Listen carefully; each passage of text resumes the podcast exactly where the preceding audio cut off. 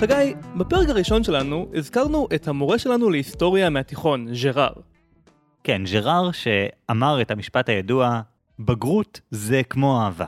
מנסים, מנסים, מנסים, ובסוף, אה. והוא היה משווה הכל לאהבה, אבל מהרבה מאוד סיבות אה, ז'ראר הוא לא האורח המושלם לפודקאסט שלנו, בפרק שבו אנחנו מדברים על חינוך. אז מצאנו מורה להיסטוריה עוד יותר טוב מאותו בית הספר שבו אני ואתה למדנו. מיכאל, שלום. שלום, אה, היסטוריה ומתמטיקה, אני מבקש לציין. אז אנחנו קיבלנו שאלה על חינוך, וחשבנו במה אנחנו לא מבינים. ברוב הדברים שאנחנו עונים עליהם בפודקאסט. אבל ספציפית בחינוך. אז בחרנו להביא מישהו שיעגן אותנו למציאות. אז אה, מיכאל, בוא ספר לנו כמה אתה מוכשר לעגן אותנו למציאות בכל הנוגע לחינוך.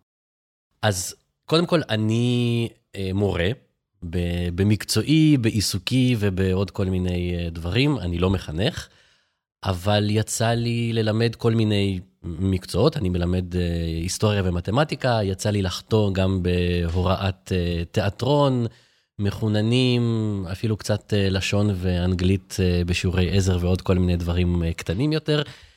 ויצא לי ללמד מכיתה ב' עד י"ב במגוון בתי ספר בארץ. החל מבית ספר לא הכי פשוט בעולם בלוד, חלה בבית ספר אה, יסודי ליד ים המלח, אז אני חושב שיצא לי לראות כל מיני סוגים של אה, מערכות אה, חינוך ובתי, ובתי ספר. בשנים האחרונות אני גם עובד במכון דוידסון, אז, אז יש לי, אני מרשה לעצמי להגיד שיש לי נקודת מבט די רחבה על בתי ספר ומורים ומערכות חינוך. אני רק אגיד למי שלא מכיר, מכון דוידסון זו בעצם אה, הזרוע החינוכית של מכון ויצמן. אני מכיר אותם מזה שכל שבוע יש להם אה, חידון קצר של אה, עשר שאלות על תחומים אקראיים במדע, שכל החברים שלי בפייסבוק אוהבים להשוויץ בכמה הרבה הם קיבלו שם, יותר ממני. אורן בטח היה מנצח אותי. ואני אזכיר גם את הבלוג של מיכאל, שאתם יכולים לעקוב אחריו בפייסבוק, ולדעתי גם יש כזה אתר, כמו פעם, שקוראים לו מורה, לא מחנך. לא מחנך. לא מחנך. טוב, אז uh, אנחנו נקריא את השאלה, ואז uh, נגיד את השטויות שאנחנו בדרך כלל אומרים, ואתה תסביר לנו את הפער בין זה לבין המציאות. נשמע טוב? נשמע מצוין. אוקיי, okay. אז uh, אמנון כתב לנו, שלום אורן וחגי, קוראים לי אמנון, ובעוד כמה חודשים אני נכנס לתפקיד של רכז שכבה בחטיבת ביניים. עד כה הייתי מורה במגמת פיזיקה בתיכון, ולפני זה הייתי מורה בכיתת מחוננים במשך כמה שנים. נכנסתי להוראה עם הרבה שאיפות. תמיד חשבתי שמערכת החינוך היום פשוט לא טובה, שמה דגש על הדברים הכי לא נכונים. אני חושב שהתפקיד החדש נותן לי הזדמנות באמת מיוחדת לעשות שינוי, לעשות מאמץ ולשנות את איך שילדים בשכבה שלי ילמדו. יש לי כל מיני מחשבות שאני רוצה ליישם. בעיקר, לא ללמד את התלמידים חומר, אלא ללמד אותם ללמוד. ליישם שיטות של למידה מבוססת פרויקטים, או דברים אחרים שנותנים לילדים לכוון את הלמידה של עצמם. בבית הספר קצת סקפטיים לגבי התוכניות שלי, אני לא בטוח אם ייתנו לי את כל החופש שאני צריך. איך אפשר לגרום לזה לעבוד? זאת באמת הזדמנות זהב להראות לכולם שאפשר אחרת. אז אה, ליבי ליבי עם אמנון, אמנון בהצלחה, קודם כל מזל טוב לרגל המינוי, בהצלחה בתפקיד החדש. אמנון הוא בבירור אה, כן מחנך, אה, אולי נשים טיפה בקונטקסט את, ה, את המושגים שהוא ישתמש בהם. אז רכז שכבה זה בעצם ה-level up של מחנכי כיתה. אה, כשמורה מסוים מחנך כיתה, יש את כל הכיתות בשכבה, ומעליהם נמצא, אה, בסולם הפיקודי הזה, אה, נמצא רכז השכבה. אז מצד אחד, אני מאוד מתחבר לרצון שלו בתור מורה לעשות את הדברים בדרך שלו, ולעשות את הדברים שהוא אוהב. מה שנקרא אפקט הדלת הסגורה, ברגע שדלת הכיתה נסגרת, אז זאת הממלכה שלנו, ואנחנו נעשה מה שאנחנו רוצים.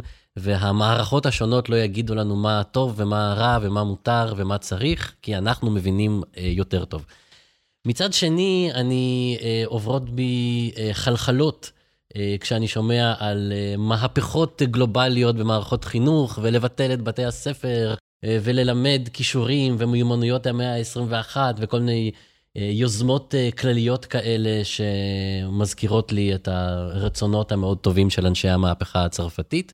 אה, אז אני אה, קצת קרוע ככה אה, בין רובספייר, שהשליט את שלטון הטרור כשהוא ניסה לעשות את המהפכה שלו, לנפוליאון, שחשב שהוא יודע יותר טוב מכולם מה צריך לעשות, ברוב המקרים באמת ידע מה צריך לעשות, אז אני אשאיר לכם לנסות לשכנע אותי לאיזה מהצדדים האלה אנחנו קרובים יותר הפעם. זה מעניין, גם ז'ראר מאוד אוהב את נפוליאון.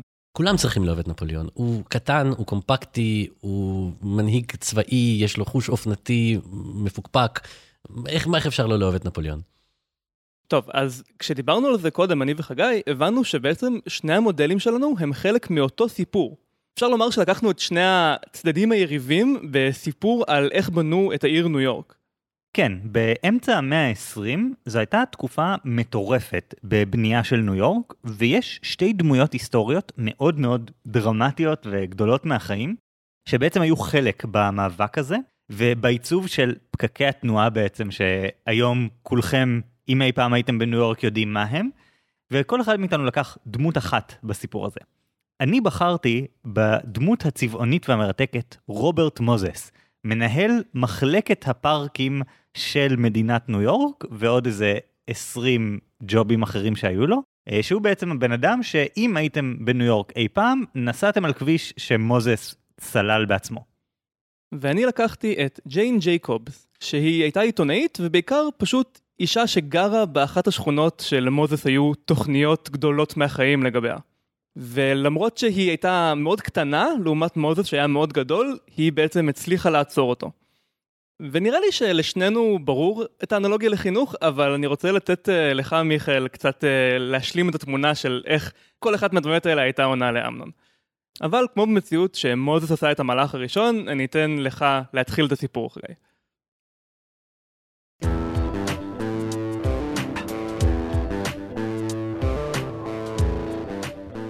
אמנון, קראתי את התיאור שלך, ומיד נזכרתי בדמות היסטורית מרתקת ומיוחדת, רוברט מוזס.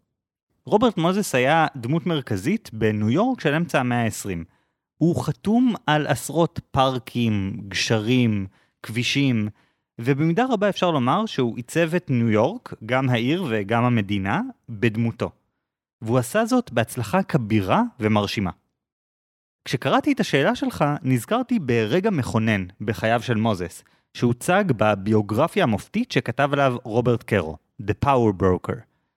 רוברט מוזס נוסע לריברסייד פארק, שזה אזור בצד המערבי של ניו יורק, ורואה פשוט שטח ענקי מלא בבוץ ועפר וגדרות חלודות.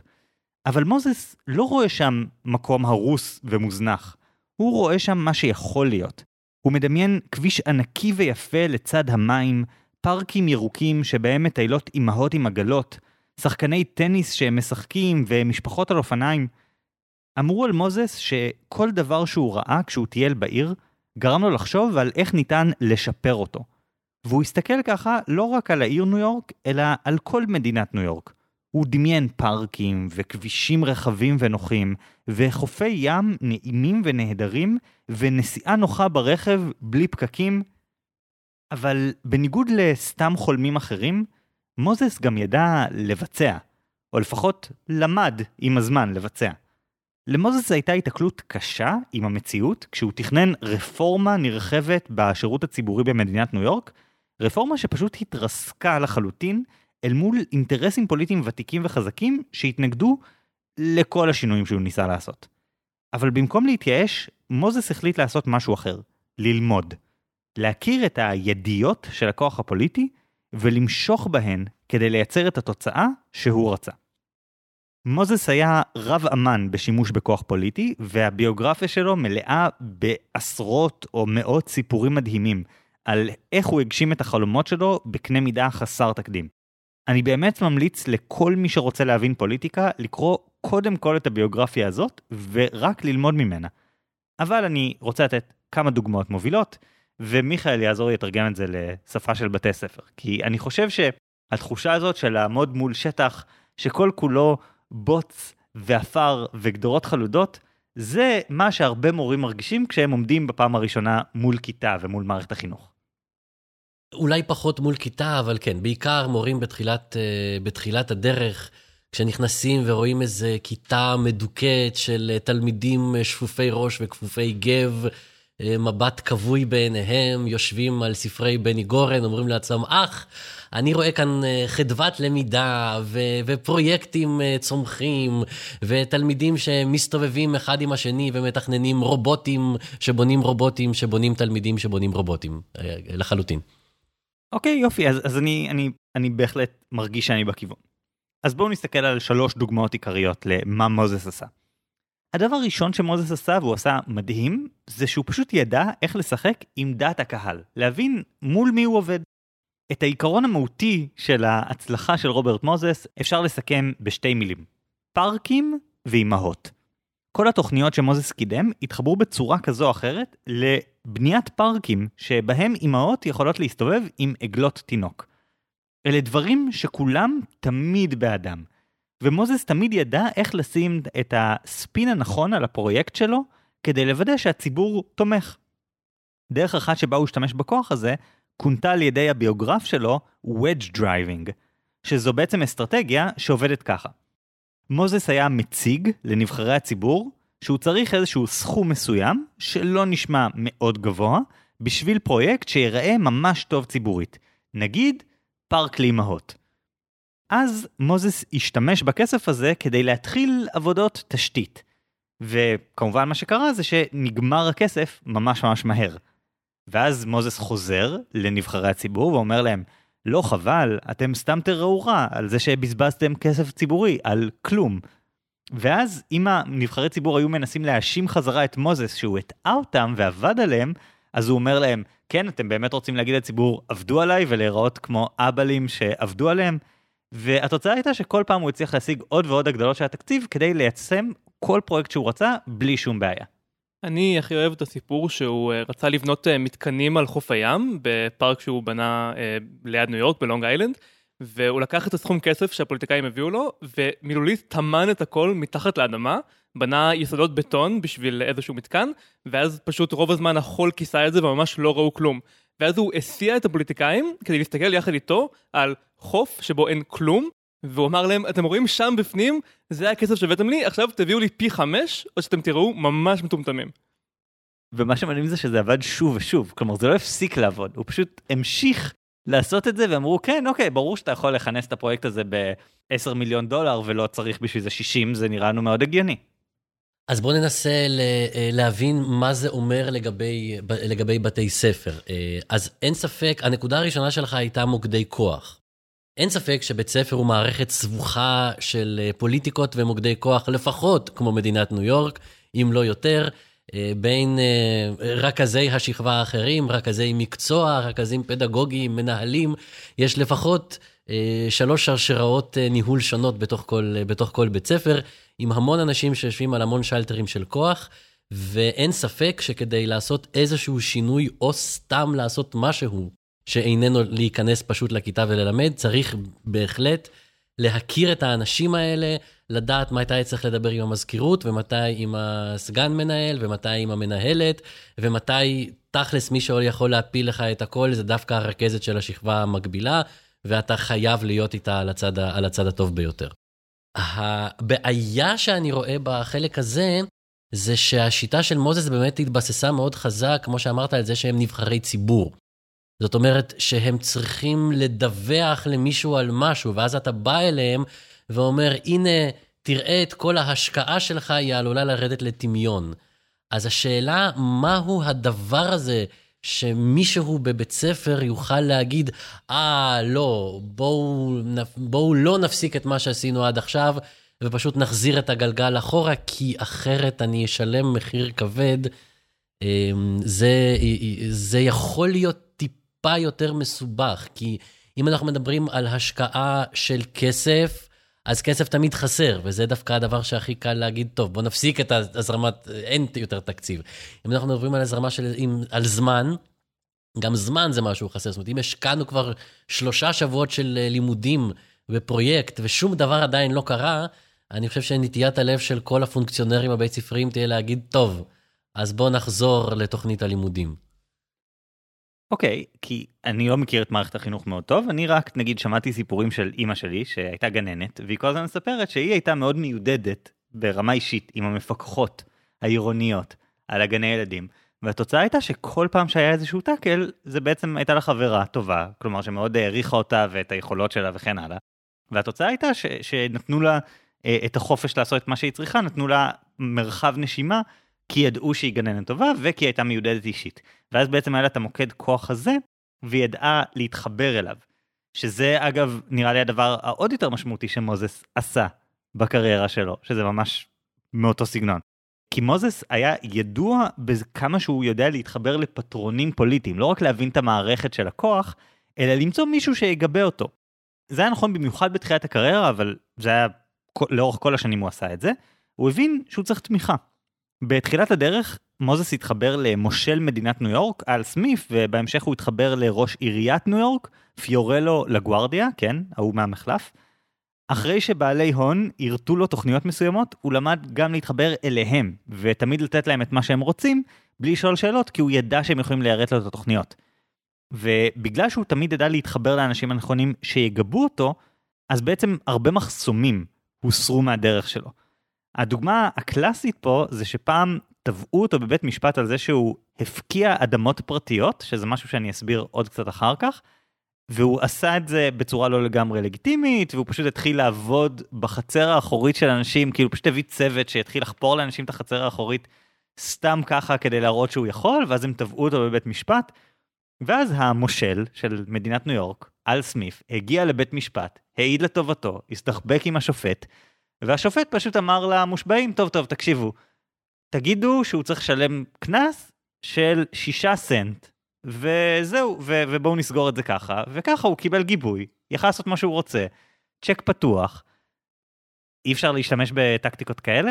אז אתה בעצם אומר לזהות את הבן אדם מכיוון זאת מערכת מאוד מורכבת ומסועפת וסבוכה, לזהות את האנשים שכבר יודעים לתפעל את, ה, את המערכת, להתחבב עליהם, בין אם ברמה האישית, בין אם אה, למכור להם את החלום ש, שהם היו רוצים לראות, ולנצל את זה שיש כבר בבית הספר אנשים שיודעים להניע ול, ול, ולשחרר סתימות ולייצר, ולייצר סתימות כש, כשצריך, ולהיעזר במעמד ובידע ובהיכרות שלהם עם, ה, עם המערכת. כן, זה, אני, אני יכול לראות את זה, את זה עובד.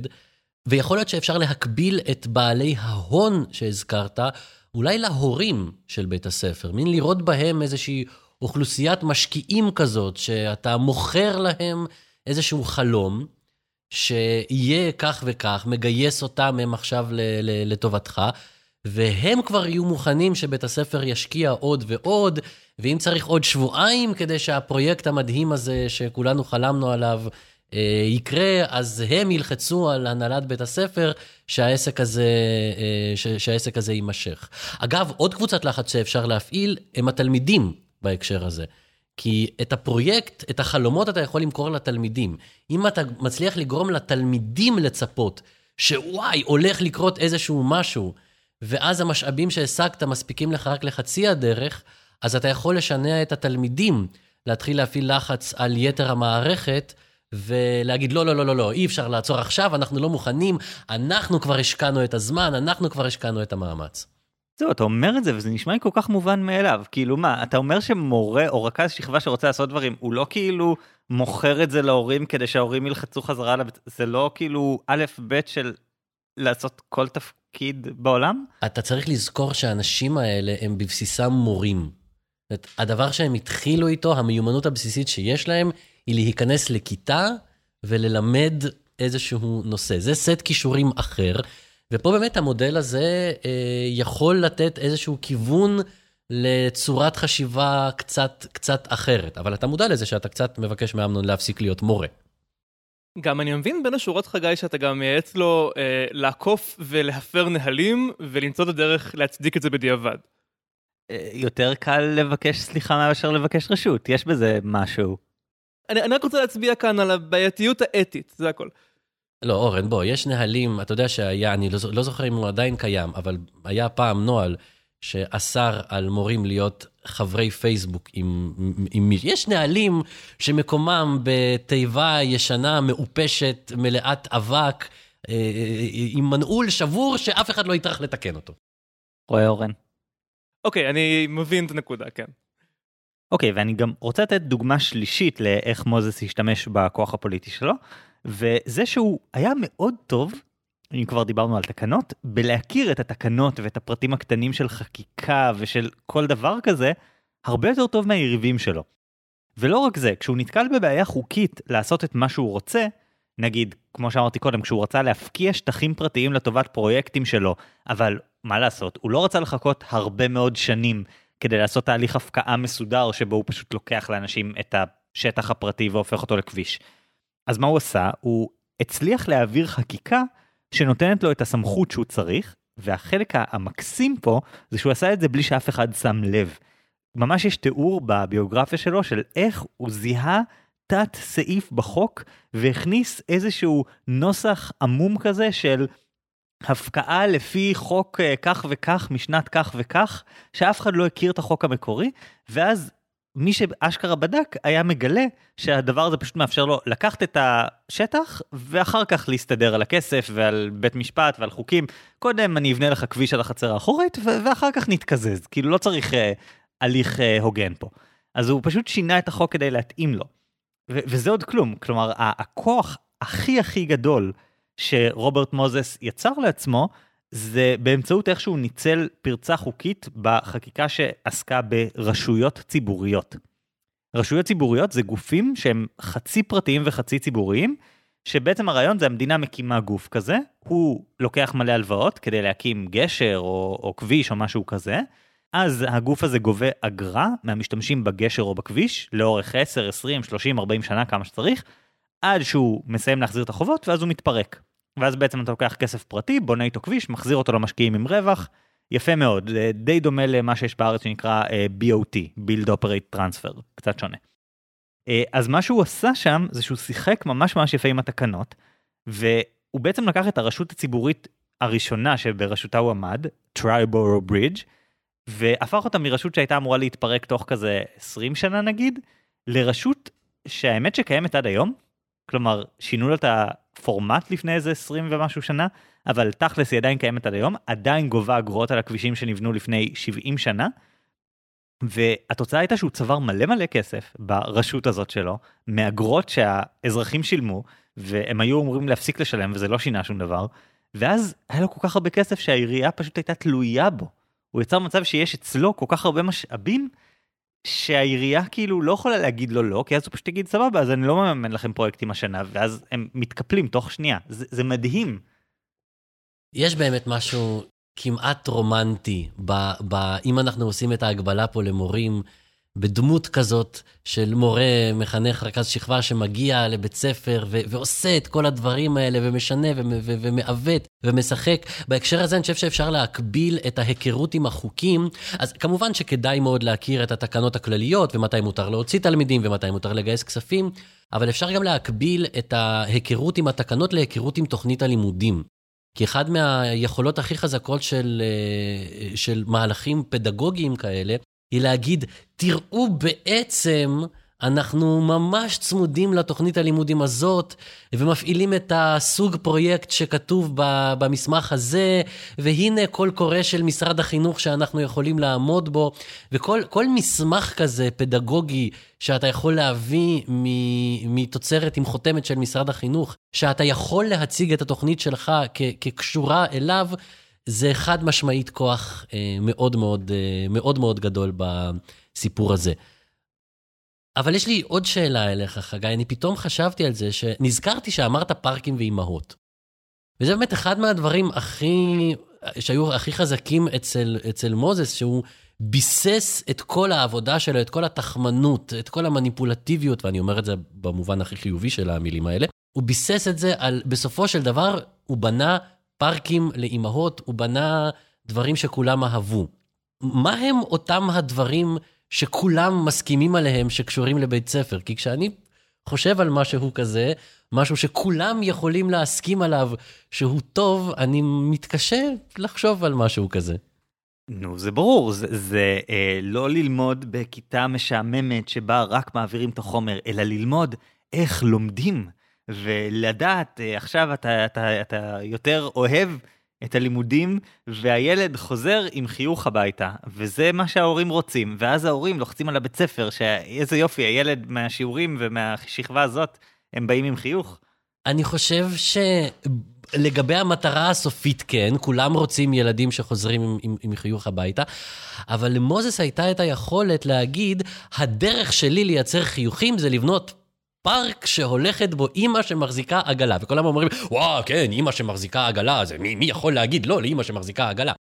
אבל בסדר, אנחנו כולנו רוצים שהילד יחזור הביתה עם חיוך, אבל ברגע שאתה מנסה לעשות את הצעד האחד הזה אחורה, לאיך לעשות את זה, אני חושב שאתה תגלה שאין לך כל כך איזה, איזה תמונה כזאת קונקרטית של משהו שאתה יכול לעשות ספציפי כשאתה נכנס לתוך כיתה, שיעורר כזה קונצנזוס. אני מזמין אותך להיכנס לחדר מורים ולהגיד את צירוף המילים, ללמד איך לומדים ולא מה לומדים ואת כל מה שאמרת, ואתה תראה איך חצי מחדר המורים אה, מריע לך וחצי קם לך עם קלשונים. לא יודע, אני, אני זוכר, אתה, לפני כמה שנים, אתה ואני ארגנו כנס. כנס uh, משחקים בחינוך, ודיברנו על איך להכניס משחקים לתוכנית הלימודים, וכל התגובות תמיד היו חיוביות.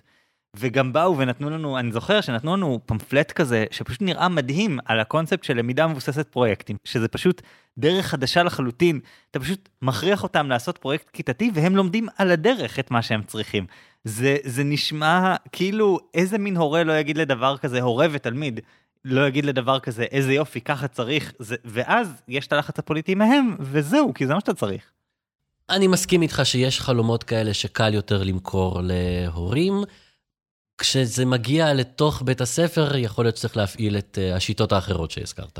ושוב, זה כמו כאילו פארקים ואימהות. פארקים ואימהות, אתה מוכר את זה לקהל הבוחרים נקרא לזה, מי שמחזיקים את הקריירה של האנשים האלה ביד, uh, במערכת הציבורית של ניו יורק.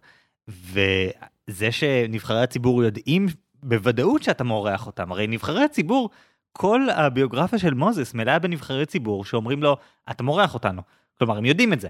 הם ממש אומרים לו את זה בפרטי פרטים. אחד מהם ניסה לפטר אותו. ואז כשהוא פיטר אותו, אז מוזס בא אליו באותו היום, ואז כתב במכונת אה, הקלדה של המזכירה, כתב מינוי חדש. ואז הוא אמר, אתה חותם פה או שאין לך כסף יותר? ואני הולך להוציא את ההודעה לעיתונות הזאת, שהולכת להרוס לך את הקריירה הפוליטית ביום הראשון של התפקיד שלך. ואז הוא פשוט חתם. כי, כי למוזס היה את הציבור, פארקים ואימהות זה לא למורים במקרה הזה, או, או לנבחרי ציבור במקרה הזה. Uh, בעצם פארקים זה, זה לתלמידים ולהורים, זה נראה לי המקור כוח. או אולי, לא יודע, למפקחים של משרד החינוך, אני לא יודע איך זה עובד. כן, כן, מומחי, כל מיני מומחי חינוך שאינם מורים מאוד אוהבים כאלה מילים גדולות. אוקיי, אני יכול להבין את ההגבלה. אני רוצה רגע לחזור לנקודה האתית. בעצם מה שמוזס עשה זה לעשות מין, לבנות כביש עוקף מטאפורי ואמיתי, כביש עוקף מסביב לנבחרי הציבור, מסביב לחוק, מסביב לתקנות, ובעצם להוציא את אה, המנגנונים הדמוקרטיים מהמשחק לחלוטין. עכשיו אולי במקרה שלו הוא בנה פארקים וכבישים נפלאים, אני אחזור אחר כך לשאלה אם באמת זה היה כל כך נפלא, אבל יש סיבה שקשה להזיז דברים שמשפיעים על הרבה מאוד אנשים ועולים המון כסף. והסיבה היא שהאנשים האלה רוצים שיהיה להם השפעה על מה שקורה. התקציבים יכולים ללכת למקומות אחרים, יש מנגנונים שאמורים לדאוג שזה הולך למקומות הנכונים, שזה חלוקה צודקת וכל זה, ומוזס פשוט זרק את כל זה לפח כדי להגיע למטרות האישיות שהוא החליט שזה מה שצריך. במקרה של בתי ספר, יש סיבה שתוכנית הלימודים קיימת כמו שהיא קיימת. עכשיו, אני לא רוצה להגיד שתוכנית הלימודים של משרד החינוך היא פאר יצירה, אבל אני לא חושב שצריך פשוט לעשות טריקים ושטיקים כדי להתעלם ממנה לטובת משהו שאתה רקחת בראשך הקודח. אבל אורן, כולם יודעים, כולם יודעים, שהבעיה במשרד החינוך זה הפיקוח, נכון? כאילו, כל, כולם מסכימים שכל, שהמורים זה אחלה וצריך uh, לשלם להם יותר וכאלה, והפיקוח זה הרעים, נכון? אז הנה, אני, אני מציע לאמנון להצטרף ל, ל, לצד של הטובים ונגד הרעים, והנה, פתרנו את הבעיה. אז אתה אומר שביתה של כמה חודשים ומשרד החינוך יתיישר למה שאמנון רוצה. לא, לא, בשביתות אתה, אתה הולך לרעים האחרים שזה ארגון המורים. אתה, יש כאילו כמה סוגים של רעים. אתה, אתה צריך, ש... כאילו, אם הייתה שביתה בלי ארגון המורים והסתדרות המורים ואיזה משהו כזה, שביתה מהשטח, אז אולי זה היה...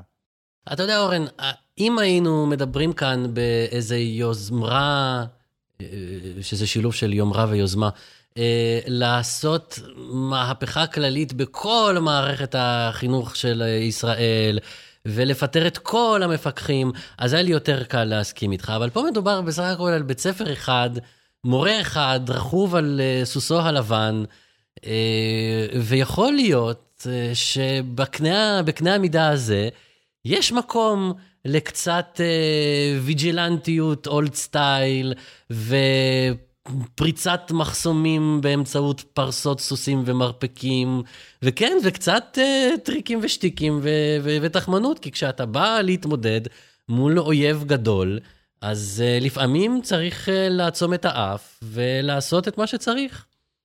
הבעיה עם uh, להתחיל בקטן זה שאתה יודע איפה זה מתחיל ואתה לא יודע איפה זה נגמר. זה גם בדיוק מה שקרה למוזס. טוב, אני אתן לך להציג את המודל שלך, בינתיים אני רק אכתוב פה תוכנית הכשרה פוליטית למורי בית ספר, ואני אעדכן אותך איך הולך עם זה. עוד השתלמות.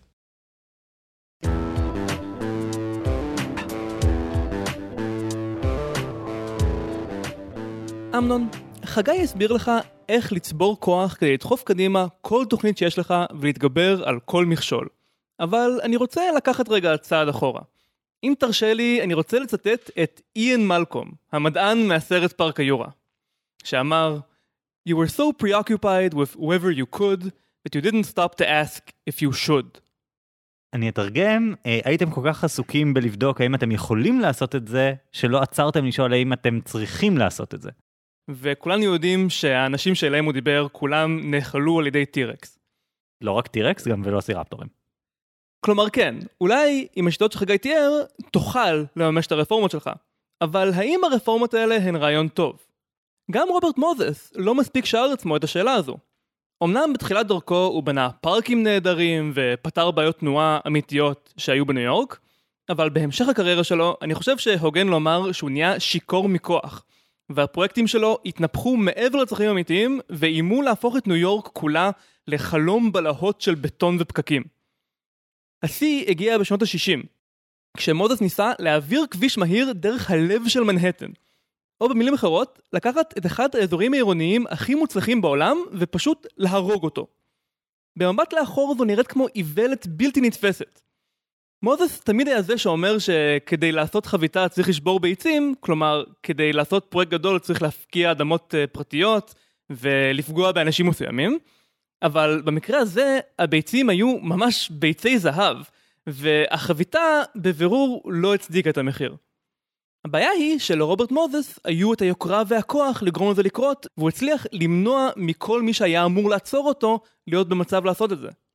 אז זאת אומרת, אתה אומר שכמו שמוזס קצת שכח בדרך שהמטרה האמיתית היא להיטיב עם התושבים, זאת אומרת, עם התלמידים, אתה מזהיר את אה, אמנון שיכול להיות שהוא יעשה איזשהו פרויקט גדול שהוא ירצה, ויגרום לכל מה שהוא ירצה לקרות, אבל בדרך הוא ישכח את מה שטוב לתלמידים הפיזיים שיושבים בכיתה שהוא או מישהו מהשכבה שלו מלמד. כן, אני גם חושב שזה לא מקרי שאחרי שמוזס הצליח לשחרר את עצמו לחלוטין מכל הכבלים שהיו אמורים לעכב ולמתן אותו, אז הוא גם איבד קשר עם המציאות ועם המטרות שהוא בעצם מנסה להשיג, עם האנשים שכביכול הוא מנסה לעזור להם. עכשיו, במקרה של ניו יורק, למזלה של העיר, בקרב הזה רוברט מוזס הפסיד, וזה בעצם היה ההתחלה של הסוף בשבילו. וזה קרה לא בגלל המיליונרים של וול סטריט, אלא בגלל עיתונאית מקומית אחת, בשם ג'יין ג'ייקובס. לג'ייקובס לא היה שום מעמד רשמי בעיר.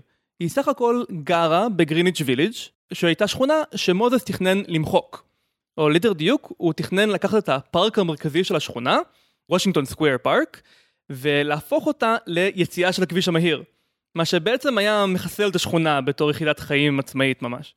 מוזס לא התרגש מהאירוניה, מכך שהוא הפך מבונה פארקים לרוצח פארקים, ופשוט אמר שהכביש הכרחי בשביל שהתנועה תזרום, וזהו. אז זה כמו, אתה אומר שאם הם יעשו איזשהו פרויקט, והפרויקט הזה ידרוש פתאום שבועיים של משהו לחלוטין לא קשור לשום דבר, אתה, אפשר להיתקע, להיתקע בלולאה הזאת ולהגיד, לא, לא, לא, זה בסדר שאנחנו לא לומדים עכשיו בכלל שום דבר שלושה שבועות, אנחנו ממש חייבים לעשות uh, את ה... אפיית עוגות כדי לגייס כסף, כדי לעשות עוגות גדולות יותר, כדי לגייס כסף לרובוטים שאנחנו תכננו לבנות, ואז במשך חודש אתה אופה עוגות. נשמע שאתה מדבר מתוך ניסיון כאן. כן, בסופו של דבר, העלויות האלה, שחגי הסביר איך אפשר לדחוף אותם דרך המערכת, הן באות על חשבון החיים של האזרחים, או במקרה הזה התלמידים. זה, זה צריך להגיע מאיפשהו, המערכת מושפעת מזה. אם נחזור למוזס, במקרים דומים שמוזס ניסה להעביר כביש דרך שכונה, הוא הצליח לדרוס, תרתי משמע, את ההתנגדויות. אבל ג'יין ג'ייקובס הצליחה הפעם לעצור את התוכנית. והיא לא עשתה את זה על ידי לאמץ את השיטות של מוזס, היא לא עשתה את זה על ידי לתפוס את מוקדי הכוח, היא פשוט ארגנה את המקומיים בשכונה, ובעיקר היא ניצחה בתחום הרעיונות. היא פשוט שכנעה את הציבור שהגישה של מוזס היא מזיקה. ולא רק שהיא יצרה את ההרס של מנהטן, היא ממש חיבלה בכוח של מוזס באופן כללי ובכל הפילוסופיה שלו, שבאותו זמן הייתה מאוד משפיעה על כל ארצות הברית. בסופו של דבר היא פרסמה את הרעיונות האלה בצורת ספר, בשם מותן וחייהן של ערים אמריקאיות, והספר הזה חולל מהפכה בתחום התכנון העירוני ברחבי העולם, והשפעתו מורגשת עד היום. ואני חושב, אה, ותעזור לי כאן מיכאל, שמה שהיא אמרה על ערים נכון במידה מאוד דומה גם על כיתות ועל תלמידים. אני אסביר. ג'ייקובס יצא נגד הרעיון שאיזה מומחה יכול לשבת מול שולחן שרטוטים ולתכנן את העיר המושלמת. בניגוד לאנשים כמו מוזס, שהיו אפשר להגיד מהזרם המודרניסטי של התכנון העירוני, שהם ראו את העיר בתור מכונה שצריך להנדס ולכוונן, היא ראתה את העיר בתור מערכת אקולוגית. ממש כמו מערכת אקולוגית של חיות. עיר מפתחת עם הזמן עושר ומגוון ייחודיים, ופרויקט גדול שמעצב מחדש אזור שלם, תמיד יהיה הרסני ביותר לעושר הזה. זה בדיוק כמו לקחת חלקה של ג'ונגל ולהפוך אותו לחווה. לפני השינוי היה שם מגוון אדיר ומורכבות בלתי נתפסת, אחרי השינוי יש שם בדיוק את מה שהמתכנן שם שם, וזהו. אז אתה אומר להיזהר משינויים שעלולים לקחת את המערכת, את מה שקורה באופן טבעי בבית ספר, ולהרוס את התהליכים החיוביים שמתרחשים שם באופן טבעי. אבל אני לא יודע, בית ספר זה לא דבר כל כך, כל כך טבעי. זאת אומרת, מהו אותו מצב טבעי, אידיאלי, קדום שאתה רוצה לחזור אליו? אם אנחנו הולכים בכיוון הזה, אז האם המסקנה היא לא כמו הכותרת של אחד הספרים אה, אה, הכי מעניינים על חינוך ש, שיש, ביטול בית הספר? בואו נבטל את כל המבנה, נהרוס את הבטון, נשים את התלמידים במצבם הטבעי על אה, מדשאות. ואתה יודע, וניתן לתהליכים הטבעיים אה, להתרחש. למה אתה עוצר את ה... אה, אה, למה אתה שם את הגבול בין השלב הטבעי לתכנון המלאכותי דווקא כאן, ולא בשלב הקמת בית הספר? אני לא אומר שצריך להפוך את התלמידים לחיות ממש מילולית. אני אומר שמערכת החינוך היא בעצמה מערכת אקולוגית שבעצם התפתחה לאורך מלא זמן כדי לפתור בעיות מסוימות. במקרה של מערכת החינוך, הבעיות האלה הן להעביר חומר, אה, משמעת, להתמודד עם אה, תלמידים עם כל מיני בעיות, ואנחנו לא יכולים במבט מבחוץ, בטח שלא בתור אאוטסיידרים, להבין איזה חלקים פה הם קריטיים לתפקוד, ואלה הם מקריים והתפתחו עם הזמן. כלומר, אין ספק שיש חלקים מיותרים, ואולי באמת בעולם מושלם הייתה מערכת טובה יותר. אבל אי אפשר להקל ראש בחשיבות של מה שיש כאן, גם אם אנחנו לא מבינים את זה עד הסוף. כלומר, לחנך ילדים זה מאוד מסובך. ולא סביר שאני בבית, עם הפרויקט שהמצאתי, שכתבתי על דף, באמת פתרתי את כל המיליון בעיות שיש כאן. אבל אמנון הוא לא בן אדם שיושב בבית ומתכנן, הוא כאילו, הוא, הוא, הוא מורה, יש לו ניסיון בהוראה, הוא, הוא, הוא מבפנים, הוא מגיע מתוך המערכת ורוצה לשנות, הוא לא מתכנן חיצוני שכאילו מתיישב ואומר בוא נעשה עכשיו מהפכה בחינוך. תראה, חגי, זה נכון. אה, לא מדובר כאן באיזה אה, פרופסור לחינוך שבא עם תיאוריה שהוא בנה ובחן על כיתה בת אה, חמישה תלמידים בבית הספר הסמוך לאוניברסיטה שלו, שיש לו עשרה עוזרי הוראה. סיפור אמיתי, אגב. אלא במורה, אבל הוא מורה למקצועות מסוימים, והוא לימד בכיתות מסוימות, ועכשיו הוא רוצה להכיל את ה... הרעיונות שלו על שכבה שלמה. אז אני יכול להבין קצת את מה שאורן אומר. ואתה יודע, אורן, מה שאמרת הזכיר לי שהייתי פעם בקורס שדיבר על שיטות הוראה שונות, ואיך אפשר ללמד בדרכים אחרות ולא פרונטליות, ולשבור את הרוע הפרונטלית, והציגו לנו כל מיני מודלים, מודלים שונים. ואיפשהו באמצע הקורס אה, הוא הפך להיות מאוד משעשע בעיניי, כי נחש איך הועברו השיעורים בקורס הזה. בצורה פרונטלית. נכון מאוד. המרצה עמד מולנו וסיפר לנו על כל הדרכים הנפלאות שבהן אפשר ללמד.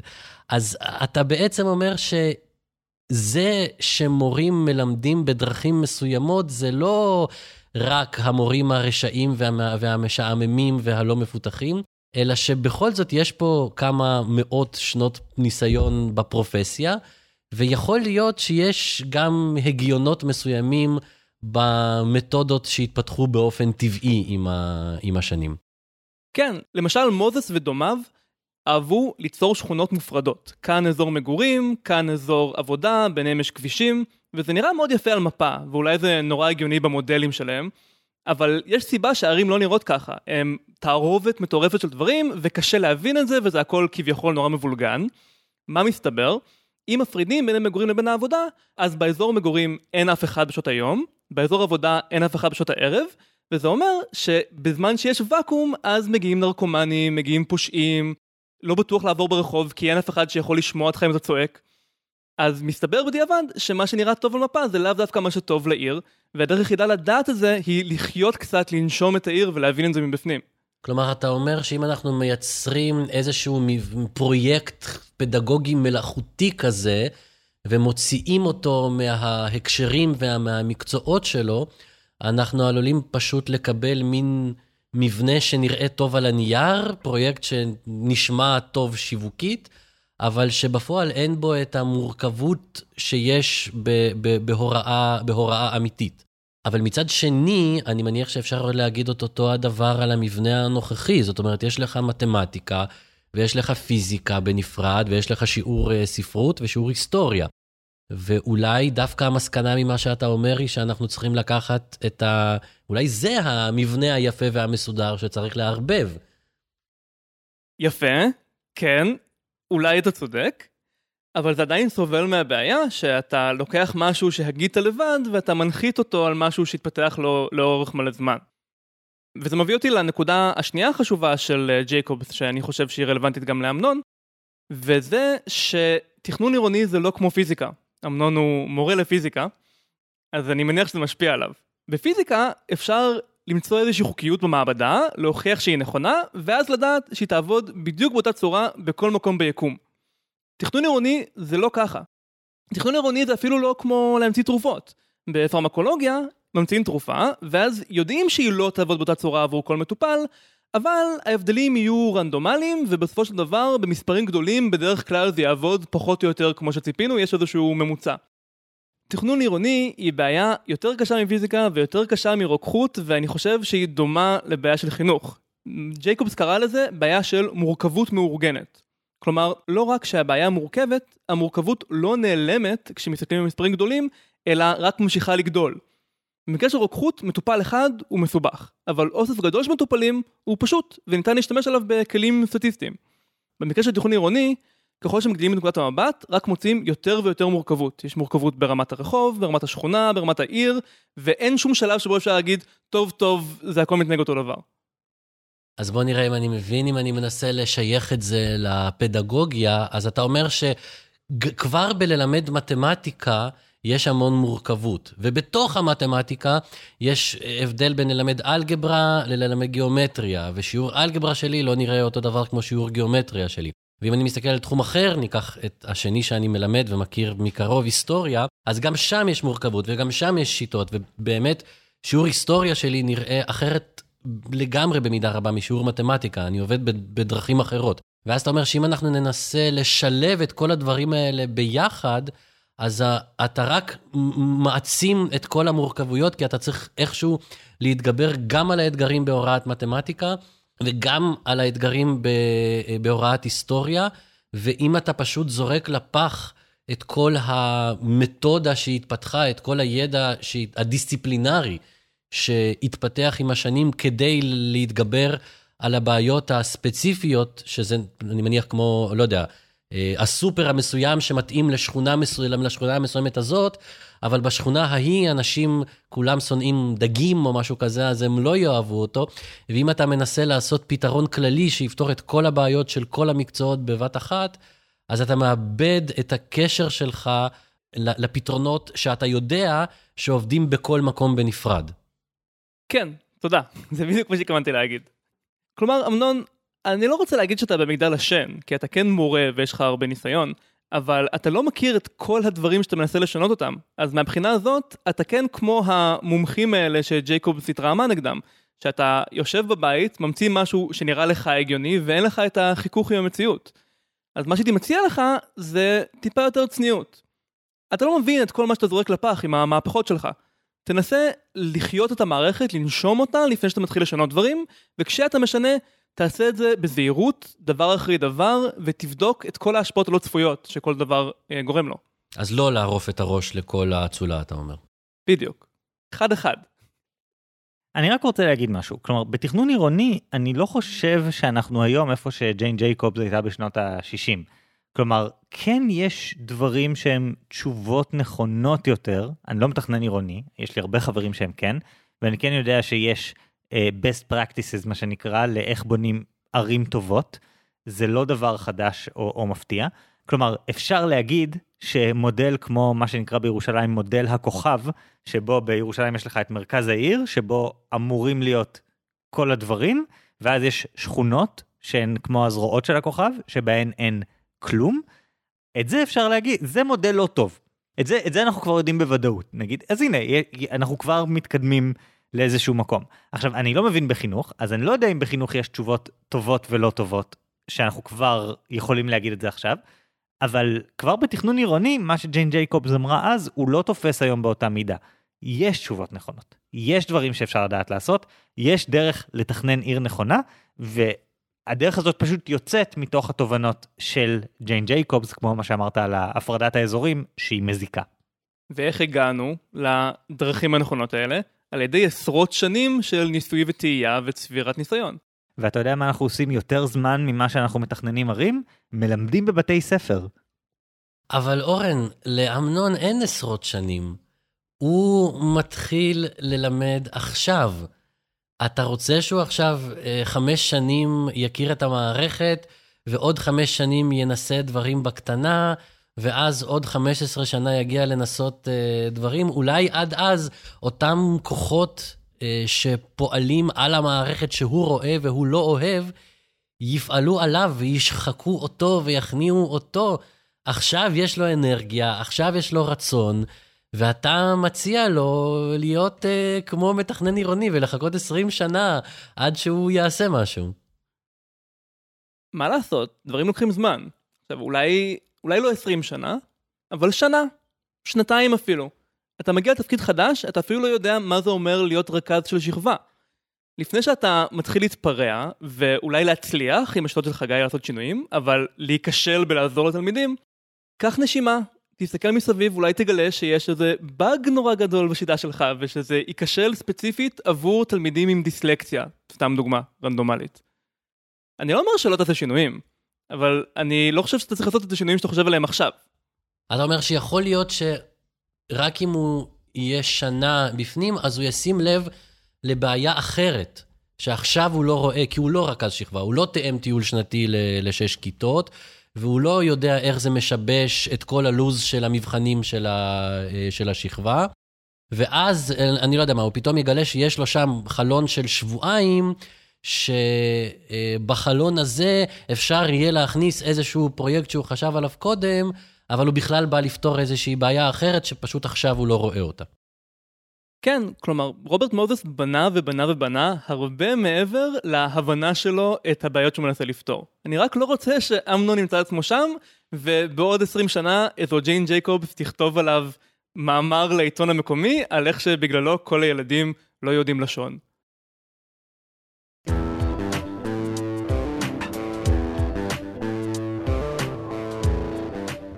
אורן, אני מבין את הביקורת על רוברט מוזס, כלומר, אני לא קראתי אותה בצורה ישירה, כי איפשהו, וזה באמת בטעות בעריכה של הביוגרפיה על רוברט מוזס, ממש, הוא, הוא לא שם לב, רוברט קארו שכתב אותה, שהורידו את כל החלקים על ג'יין ג'ייקובס, היא פשוט לא מוזכרת בספר, בטעות, כי הביוגרפיה גם ככה יצאה ארוכה מדי.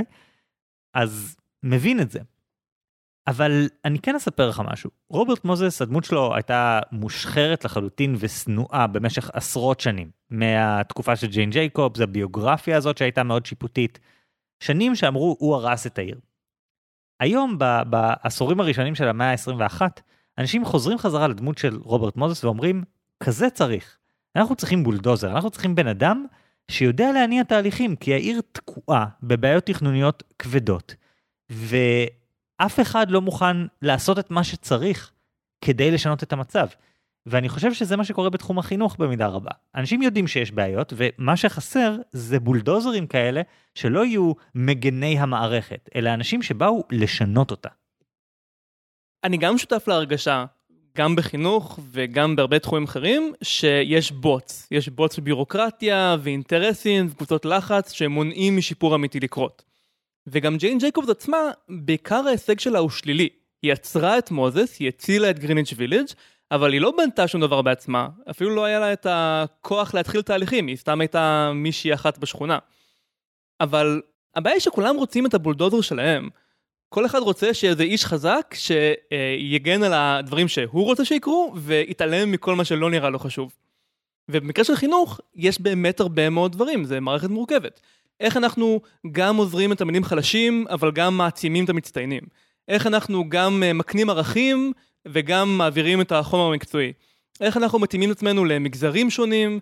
מיכאל כמובן יודע יותר טוב ממני, אבל זו מערכת מסובכת, והחשש שלי זה שנביא את הבולדוזר לא נכון, והוא יבלדז בדיוק את מה שלי נראה הכי חשוב, על, כדי להשיג את מה שלא נראה הכי חשוב. הסיבה שהמערכת זזה לאט היא שהיא באמת מסובכת. הקשבתי למה שאתם אומרים ולא יכלתי שלא להיזכר בציטוט של אחת הדמויות הפוליטיות החביבות עליי, ואני חושב שכולם צריכים להכיר אותה, וציטוטים שלו צריכים להיות תלויים בכל כיתה, בכל בית ספר, במקום מה שתולים שם עכשיו. אני מדבר על ויקטור סטיפנוביץ' צ'רנומירדין, שהיה ראש הממשלה של ברית המועצות בתקופה הכי כיפית שלה כשהיא התפרקה, אה, סוף, סוף, סוף שנות ה-80, תחילת שנות ה-90, והוא היה ידוע בצ'רנומירדינקי. אה, אה, ציטוטים קטנים כאלה, פניני חוכמה, וציטוט אחד שאני אה, כל הזמן נזכר בו, והדיון הזה הזכיר לי בצורה, בצורה מאוד מאוד ברורה, הוא אמר פעם שלא משנה איזה ארגון ניסינו להקים, בסוף יצא לנו המפלגה הקומוניסטית של ברית המועצות. ואני חושב שאפשר לבחון את הסוגיה הזאת, וגם את שתי העצות שלכם, לאור הציטוט הזה. זאת אומרת, לפעמים הבעיה עם שינויים והקמת מבנים חדשים, זה לא מה צריך לעשות כדי שהם יצליחו, ולא האם בכלל אנחנו רוצים להרוס משהו או לשמר את הקיים, אלא שתוך כדי, ואולי זה מה שקרה גם לרוברט מוזס, שתוך כדי התהליך, אתה בלי לשים לב, הופך להיות פשוט עוד סוכן של מה שהיה קודם. כי כמו שאתה אמרת, אורן, הכוחות, במקרה הזה השליליים של מה שהיה קודם, הם כל כך חזקים, שהם יפעלו עליך בלי שתשים לב, ואתה תייצר בסוף עוד גרסה של המבנה, של המבנה שרצית. ואולי צריך להיות רוברט, קצת צריך להיות רוברט מוזס, כדי לא ליפול למלכודת הזאת.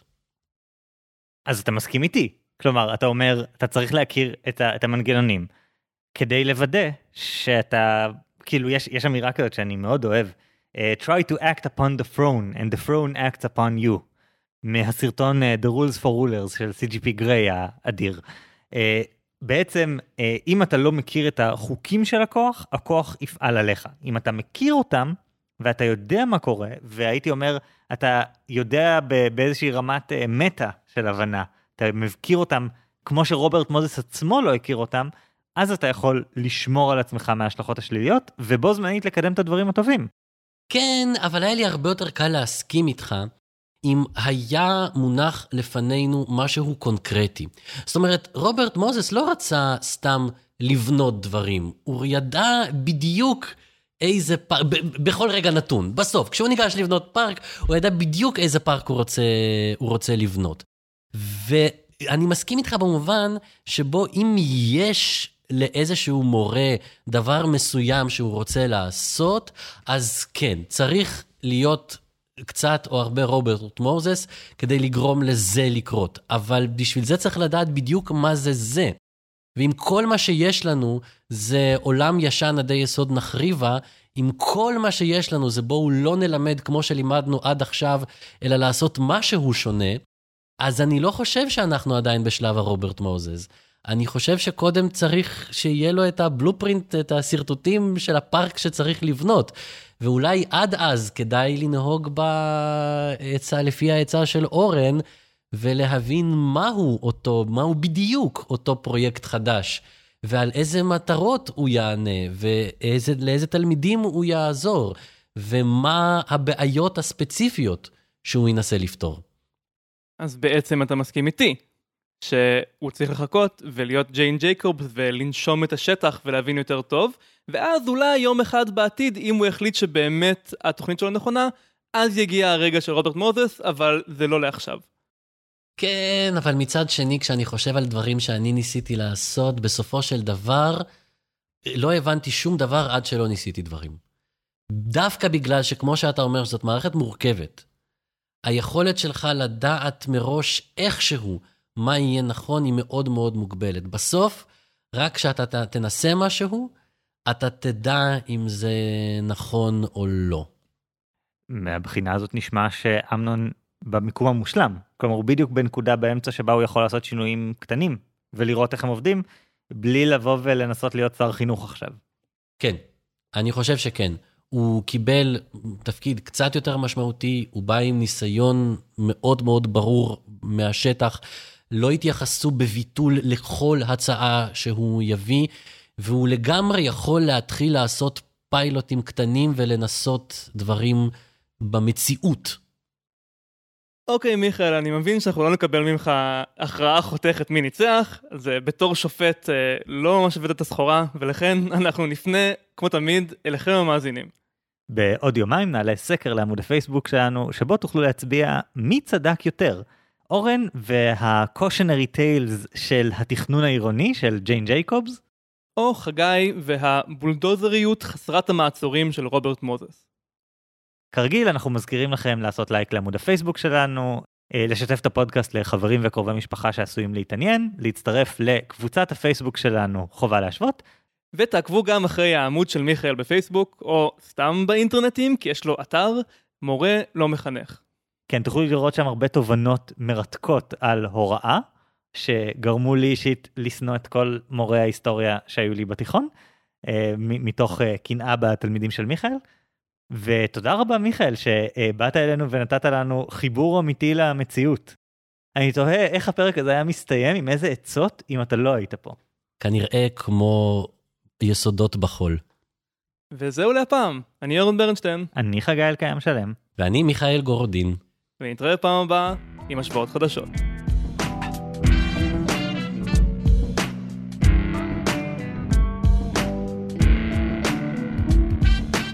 אוקיי, אז את האחרי כתוביות של היום אנחנו מקליטים בערך שבוע אחרי הקלטה עם מיכאל.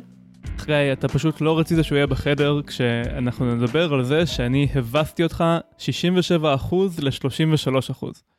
כן, בפרק שלפני חודש, למסד סטארט-אפ זה כמו מסע לקוטב הדרומי, 67% מכם הסכימו עם אורן שלמסד סטארט-אפ זה כמו פרוטוקולי תקשורת. אתה כל הזמן צריך להחליט אם אתה רוצה ללכת uh, זהיר ובטוח, אבל לאט, או מהר, אבל עם uh, סיכון לאבד הרבה חומר. נכון, ורק 33% הסכימו איתך חגי, שזה יותר כמו מסע לקוטב הדרומי, וחייבים להתמסד כדי שלא uh, נמות בדרך בקור וברעב. כן, אני מסוגל להבין, אבל אתה יודע, היה לך יתרון פה שהמודל שלך לא דיבר על כלבים מתים. אמ, לך היה היתרון שמיכאל גורודין הופיע בתגובות כדי לעודד את כולם להצביע לך, ואיכשהו זה לא עזר. כן, מיכאל כתב, חבריי המאזינים, אני קורא לכולנו לא להיות שבויים בקונספציה שמנסים להנחית עלינו מנחי הפודקאסט, שלא נבחרו בצורה דמוקרטית אגב. הפעם מצביעים עבור הסיפור הטוב יותר, שהיה בבירור של חגי, כדי לעודד את חגי ואורן להביא לנו סיפורים מוצלחים. הלאה שלטון הטרור, תחי החירות. אז אני חושב שכן אה, לקחנו משהו מהרוח הזאת בפרק ששמעתם עכשיו, וניסינו להביא סיפור מעניין בראש ובראשונה, אבל בכל זאת זה חשוב לתת עצה מועילה, חגי, ואת זה אני חושב שאני עשיתי טוב יותר. אני חושב שנפלתי לבור קלאסי שבו בעצם העצה שלי מוכלת בתוך העצה שלך.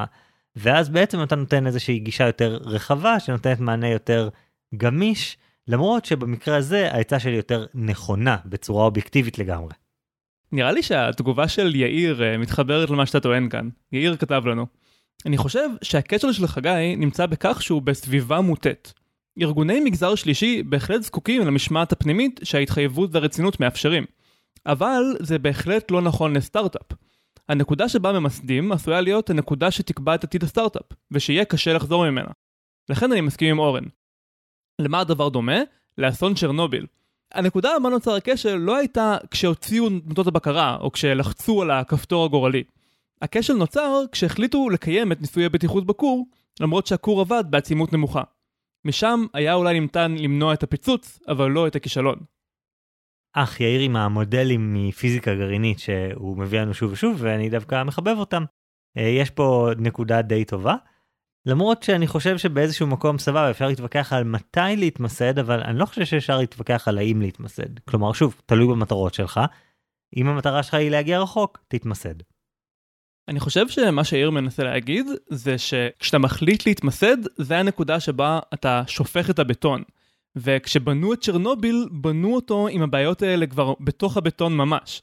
ואז זה פחות משנה מה אתה עושה אחר כך, כי כבר אבוד עליך. ולכן כדאי לדחות את זה כדי שתבין יותר טוב איפה לשים את הבטון. אוקיי, נעבור לתגובה של אופיר, שהוא חובב של uh, תחום התקשורת, ואופיר כתב, נורא קשה להיות אובייקטיבי, כי אני מת על תקשורת, אבל אנסה. אני חושב שהמודלים שלכם נהדרים, אבל אני עדיין נוטה טיפה למודל אורן, לא רק כי אני מוטה. דוגמה טובה לזה היא יוני בלוך. למי שלא מכיר, יוני בלוך הוא מוזיקאי ישראלי, שאני הכרתי אותו בתור תיכוניסט, ומדי פעם אני נזכר שהוא עדיין קיים ואני מופתע כל פעם. יוני בלוך בחר להשקיע בסטארט-אפ שלו והשאיר את המוזיקה יותר כתחביב, אבל זה לא הופך את הקריירה המוזיקאית שלו לכישלון. עובדה שבפעם בשנה שהוא בארץ להופעה, הוא ממלא את הברבי. קרוב לוודאי שאם היה בוחר להישאר 100% במוזיקה, היה מגיע להיות אחד מהשמות המוכרים והגדולים בארץ, אבל גם עכשיו הגיע למקום מכובד. ואולי לא, כמובן. אני חושב שיותר קל להגיע לאן שיוני בלוך הגיע, מאשר להתברג בתור אחד השמות הגדולים והמוכרים בארץ. אז באיזשהו מובן זה דווקא דומה לצד השני של מחזור החיים של סטארט-אפ, לאקזיט. כלומר, הוא הגיע לרמה מסוימת, ועכשיו הוא החליט להתקבע שם, והוא לא ממשיך לנסות לצבור ולגדול ולהגיע לליגה גבוהה יותר. אלא הוא מסתפק בזה, ואת זה עכשיו יש לו לכל החיים, כי אנשים כמוני וכמוך זוכרים אותו מהתיכון. לא יודע אם זה סטארט-אפ או הכנסה פסיבית באיזשהו מקום, כאילו המוצר רץ והוא לא משקיע בו עוד, אבל זה רץ אז זה ממשיך להכניס, לא יודע, כסף מפרסומות או משהו. אבל בכל מקרה זה באמת דומה לפרוטוקולי תקשורת שלא מקפידים על דיוק, כי זה מאפשר לך להגיע להצלחה במקום שבו אחרת לא היית בכלל יכול להצליח, בגלל שאתה בעצם מוריד את הרף. כן, אם כי האמת, לא הייתי בהופעה של יוני בלוך, מאז שאני באדם בוגר. אני תוהה אם אני צריך. ותגובה אחרונה להפעם, מנועה דורון. הצבעתי לחגי רק בגלל שיש לי קראש על רוברט סקוט מאז שכתבתי עליו עבודה בכיתה ה' כשלמדנו על מגלי עולם ונשבתי במיתוס הרומנטי. חגי ניפץ לי את התדמית ופתאום הבנתי עד כמה הוא התנהג כמו אידיוט. מבחינת מודל, דווקא חושבת שהגישה הגמישה שאורן הציע יותר מתאימה. אוקיי, okay, אז אני רואה שיש אנשים שמצביעים לפי הסיפור, ואני שמח שיש כאלה, ורק חבל שלא יהיו יותר, כי אז הייתי מנצח. אבל זה כן משמח אותי נראה לי לראות אנשים שחשבו על רוברט סקוט בתור גיבור, ואז גילו את האמת, כי שוב, רוברט סקוט מאוד הצליח בלהפוך לגיבור טרגי, פשוט לא בלשמור על החיים של עצמו ושל האנשים הקרובים אליו. כן, ההבדל בין אידיוט לבין גיבור רומנטי הוא רק בנקודת ההסתכלות, לא בעובדות. כן, והעובדות לא היו ממש לטובתו של uh, מר סקוט.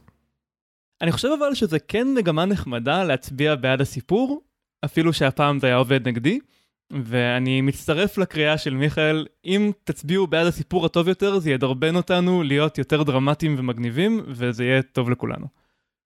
מסכים מאוד, וגם זה יחזק את הפוקוס שלנו על המודלים, ולא רק על למצוא את התשובה שבאמת uh, עוזרת לבן אדם, כי שוב, אולי uh, לעזור לבן אדם זה נחמד, אבל אנחנו פה כדי ללמד אתכם מודלים מגניבים.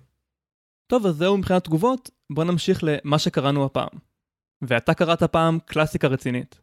קלאסיקה שגם אתה וגם מיכאל קראתם לדעתי, The Power Broker של רוברט קרו. וואו, איזה ספר, כאילו, כל הספרים של רוברט קרו, כל החמישה וחצי נקרא לזה, הם מדהימים. יש לו את הביוגרפיה הזאת על רוברט מוזס, וביוגרפיה עם ארבעה כרכים קיימים, ועוד כרך או שניים בדרך, על uh, לינדון ג'ונסון. והוא כנראה אחד המומחים הגדולים שקיימים פחות או יותר לכתיבה על כוח פוליטי ואיך נעשה בו שימוש. כי הספר שלו הוא בין ביוגרפיה מרתקת ומטלטלת וכאילו ממש כמעט סרט שאתה רואה על ניו יורק של אמצע המאה ה-20 והפוליטיקה שלה וגם הפוליטיקה הלאומית של ארצות הברית באותה תקופה בנקודות מסוימות ותכנון עירוני ויש אה, דמויות שקוראים עליהם סיפורי חיים שלמים ומרתקים ומיוחדים ומלא מלא דברים קטנים מרתקים שקורים שם אבל זה גם כמעט מדריך לאיך להשתמש בכוח פוליטי. כאילו אני מסוגל לדמיין כל כך הרבה אנשים שנכנסים למדיניות ציבורית, לעבוד בעירייה, לעבוד בממשלה, לעבוד משהו כזה, שהם לוקחים את הדבר הזה ואומרים, אוקיי, ככה אני אקדם את האג'נדה שאני מאמין בה. כי שוב, יש לי הרבה חברים בתחום הזה, ואני רואה שאם אתה יודע מה לעשות, עם מי לדבר, למי להתחנף ולמי לא להתחנף, איך uh, להתניע פרויקט ואיך להשיג לו עוד כסף, וכל ה, הדברים הקטנים האלה, התוצאה היא שאתה מעצב תחומי חיים שלמים של אנשים. ונכון שרוברט מוזס הוא דוגמה קיצונית לזה, אבל לא יודע, יש לי הרבה חברים בכל מיני תוכניות uh, צוערים לשלטון המדינה, צוערים לשלטון המקומי. כשהם יודעים מה הם עושים, הם ממש מעצבים חיים של אנשים. וזה באמת אפוס במלוא מובן המילה. זה גם כמעט בדיוק באותו אורך כמו שר הטבעות אגב. ואני חושב שיש לזה סקאלה דומה של סיפור גדול שמתרחש על פני שטח עצום אני כשקראתי את הספר, היה לי את גוגל מפס פתוח כל הזמן, וממש יכולתי לראות איפה הוא השפיע על התוואי של ניו יורק. אפשר לראות איפה שפעם הייתה שכונה ועכשיו יש כביש מהיר, בגלל שהוא עשה משהו לפני 70 שנה. וגם יש דמות ראשית חזקה, כי רוברט מוזס באמת עבר מין כזה תהליך של, הוא התחיל בתור הגיבור של החלשים, והוא עשה פארקים, והוא הציל אזורים מהשחתה של תעשיינים או לא יודע מה, ואז הוא עבר תהליך של אה, לעבור לצד האפל, והכוח השחית אותו. באמת לא היה אפשר לכתוב את זה טוב יותר, וזה הכל אמת, ואפשר ללכת למקומות ולראות איפה הוא עשה טוב ואיפה הוא עשה רע. כן, זה ממש מדהים, ורוברט קרו אוהב לומר גם על רוברט מוזס וגם על לינדון ג'ונסון, שנכון שיש את האמירה הזאת, אה, כוח משחית, אז הוא אומר, הוא לא חושב שכוח משחית, הוא חושב שכוח מגלה. כלומר, כשיש לך כוח, מגלים מי אתה באמת. כאילו, הדברים הכי כמוסים שרצית, הדברים שהיו רק מחשבות בראש שלך, רואים כמה אתה מוכן לדרוס אנשים אחרים בשביל להשיג אותם. וזה מקום שבו רואים הבדל מאוד גדול לצורך העניין, בין אה, רוברט מוזס, שבתחילת הדרך אה, נראה היה כמו בן אדם נורא ערכי וזה, אבל כשהוא קיבל כוח הוא השתמש בו למטרות מאוד רעות ובצורה מאוד רעה, לעומת לינדון ג'ונסון, שנראה כמו בן אדם די מושחת אפילו, אה, בן אדם לא נחמד כי הוא בן אדם לא נעים, אבל כשהוא קיבל כוח, הדבר הראשון שהוא עשה איתו היה לחוקק את חוק זכויות האזרח. אז הוא אומר, כאילו זה, זה מאפשר לך לגלות מי הבן אדם, וזה חלק מהעיסוק שלו בכתיבה, זה יותר נוכח בביוגרפיה של אינון ג'ונסון, אבל גם פה, זה לנסות לשאול את השאלה מי הבן אדם באמת, ומה חשף לנו הכוח הפוליטי שלו על מה שהוא באמת רוצה.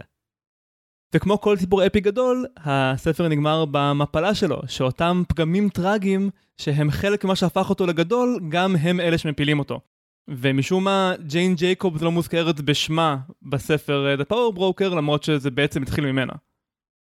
כן, אז היה פה איזשהו קטע שהוא כתב ספר שארוך בערך uh, פי אחת וחצי ממה שיצא בסוף, כלומר אמרת שר טבעות, אז זה היה שר טבעות וחצי uh, לפני העריכה. ובמהלך העריכה הם, הם קיצצו שליש מהחומר. ומה שקרו עצמו אומר זה שהוא גילה שג'יין ג'ייקובס נחתכה אחר כך, כאילו, היה כל כך הרבה דברים לקצץ וכל כך הרבה עבודת חיתוך, שהוא פשוט לא, לא שם לב שהוא השמיט אותה. אם כי יכול להיות, אתה יודע, הוא עשה את זה בשנות ה-70, אה, רוברט מוזס היה עדיין כאילו רק קצת אחרי התהילה שלו, כלומר רוברט מוזס לא היה לגמרי אובייקט של העבר, הביוגרפיה לא נכתבה עשרות שנים אחרי מותו או משהו, הוא עדיין היה בחיים כשהביוגרפיה נכתבה, אז מאוד יכול להיות שג'יין ג'ייקובס היום נתפסת כגורם הרבה יותר משמעותי ממה שהיא נתפסה בזמן אמת, אני לא באמת יודע, אבל אז בזמן אמת היה יותר קל לפספס אותה. אני גם לא רוצה ליצור פה את הרושם שג'יין ג'ייקובס היא חשובה רק בתור נספח לסיפור של רוברט מוזס. בפרק עצמו אני לא הצלחתי להגיע להרבה מהרעיונות שממש ממש הגניבו אותי בספר שלה, The Death and Life of Great American Cities. זה נכון שהיא מדברת הרבה על הבעייתיות בהנחתה מלמעלה של פרויקטים, ובזה שצריך להעצים את מה שקיים כבר במקום לשים משהו חדש ומנותק, אבל זה רק קצת ממה שיש בספר. בספר יש עוד המון רעיונות לגבי איך נראית עיר בריאה, או שכונה בריאה. ויש שם מלא דברים שהפתיעו אותי. למשל, יש לה פרק שלם שבו היא מסבירה כמה זה חשוב שיהיו בשכונה בניינים בגילאים שונים. שיהיו בניינים חדשים ויפים, כן, אבל חשוב מאוד שיהיו גם בניינים ישנים ומתפרקים שפחות רוצים להיות בהם. והסיבה היא שמגוון בסוגי בנייה בשכונה מוביל למגוון בשימושים בשכונה, וזה בעצם מה שמוביל לשגשוג וחיים משותפים טובים.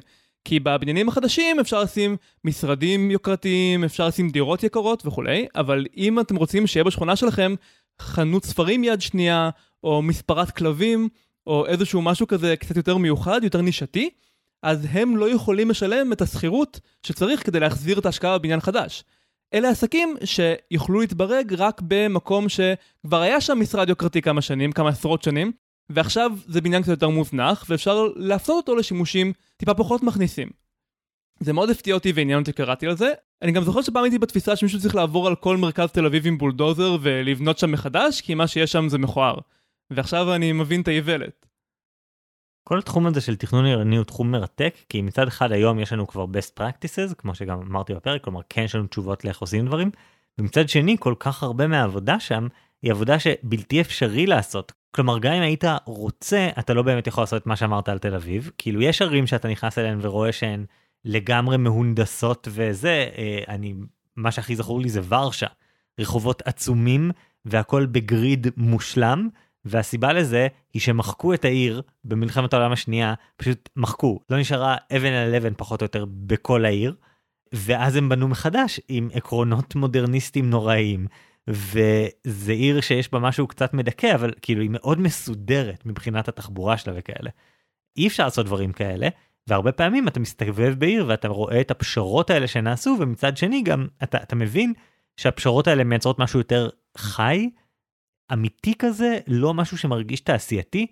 כאילו אם כבר אמרתי ורשה אני, אני זוכר שחלק מהחוויה שלי הייתה שכשהייתי בערים אירופאיות אחרות אז נגיד היה הרבה מאכלים מקומיים ודברים כאלה ורשה זה היה אוכל אמריקאי בכל מקום וזה כאילו באופן מהותי זאת העיר מבחינתי משהו לא לא אמיתי. כן כי אמיתיות זה משהו שקשה להגדיר אבל מה שברור זה שזה צומח לאורך זמן אי אפשר לייצר או להנדס את זה. אבל הספר הוא לא אבסטרקטי, היא יוצאת נגד הרעיון של אה, להתחיל מהקונספטים ומשם לגזור את התוכניות. למשל, היא עושה case study של ארבע פארקים עירוניים בפילדלפיה, שנבנו באותו זמן, ממש סמוך לייסוד של העיר, במאה ה-18, והיום, או בתקופה שהיא כתבה, בשנות ה-60, כל אחד מהפארקים יש לו גורל אחר לגמרי. אחד מהם ממש עובד טוב, ויש שם ילדים, ואנשים יוצאים שם אה, לאכול ולעשות פיקניקים. אחד הפך למקום של נרקומנים, אחד לגמרי נטוש על ידי כולם וכולי. והיא לא אומרת שזה בגלל איזשהו עיקרון גדול, אלא היא אומרת הנה הבניינים שמקיפים את כל אחד מהפארקים, והנה הסיבה שכאן נעים להיות, אבל כאן פחות נעים להיות, ואי אפשר להפריד בין השגשוג של הפארק לבין המאפיינים הנורא נורא ספציפיים של השכונה שמסביב. אז היא מאוד פרגמטית דווקא. טוב, נשמע שאני ממש אה, חייב לקרוא את הספר הזה. למי שמתעניין בתכנון עירוני אני אמליץ על משהו שהוא לא ספר והוא נראה לי לא מסוג הדברים שאי פעם הייתי חושב שאני אמליץ עליהם בפודקאסט הזה. אבל נתקלתי בסדרת סרטוני יוטיוב סדרה ארוכה למי שרוצה להשקיע שעות רבות מחייו בזה אבל אפשר גם רק לראות כמה פרקים של מתכנן עירוני שמשחק במשחק מחשב שנקרא Cities Skylines, שזה כמו SimCity למי שמכיר, שזה תכנון עירוני, והוא מסביר כל מה שהוא עושה, הסברים ג'יין ג'ייקובסים כאלה בחלקם, אבל הוא גם מסביר כל מיני דברים בסגנון, טוב, המקום הזה, אני לא רוצה לפתוח פה אזור תעשייתי, אבל בדרך כלל כשמתחילות ערים, מתחיל אזור תעשייתי כזה. אל תדאגו, בעתיד אנחנו נעשה מה שקורה בדרך כלל בערים, שזה מפנים את כל האזור התעשייתי הזה, וזה הופך לבתים יוקרתיים לאללה על אדמה שנקנתה בזול ונמכרה ביוקר. הוא ממש עובר ככה על כל מיני דברים, וראיתי כמה פרקים של זה, והתוצאה היא שאני מסתובב ברחוב, ואני פשוט רואה את התכנון, כי זה ממש אה, כזה הזוויות שהכבישים מתחברים אחד לשני, עירוב בין שימושים מסחריים ללא מסחריים, איפה אתה, איפה יש מעברים להולכי רגל ואיפה אין, איפה יש חניות, כל מיני דברים כאלה. ו- וכשאתה הולך בערים שלגמרי לא מתוכננות, כאילו ירושלים, תל אביב, דברים כאלה, אה, בחלקים הישנים יותר של הערים לפחות, אתה פשוט רואה את החטאים התכנוניים ואת הדברים שזה דווקא אולי היה חטא תכנוני, אבל דווקא וואלה הסתדר טוב. שמע, צריך לזכור שההבדל בין אה, משחק לבין סימולציה הוא לא כזה גדול לפעמים. ואני חושב שמתכננים עירוניים לפני כמה עשרות שנים היו ממש ממש רוצים לקבל לידיים את המשחק הזה עם כל הפערים והחוסר דיוק שלו כדי שיהיה להם עם, אה, עם מה לשחק בעצם, איך לחשוב על הרעיונות האלה. שמע, יש אה, מלא אנשים שמתבדחים בתגובות על זה שמישהו צריך לשלוח לאחד האנשים שמשחקים את המשחקים האלה מפה אמיתית של כזה ניו יורק ניו ג'רזי ושיתקנו את הפקקים. כי זה ממש אתגר הם לוקחים מפה שיש בה מלא מלא פקקים ואז באמצעות תיקונים בדרך כלל קטנים כאילו תוך שמירה על חוקים כאלה של לא הורסים בתים ולא כאילו מזיזים כמויות אדירות של אדמה וכל מיני כאלה תוך כדי שימוש בכללים האלה הם ממש מתקנים את התחבורה. ואחרי שאתה רואה דבר כזה אתה מסתכל על כביש אמיתי בחוץ ואתה כזה למה לא למה יש פה שני נתיבים שמתפצלים לתוך נתיב אחד בצד ואתם יודעים שזה עושה פקק אז למה עשיתם את זה. טוב אז אנחנו נעצור כאן לפני שנהיה כאן כל היום. אני אורן ברנשטיין. אני חגי אלקיים שלם. ביי.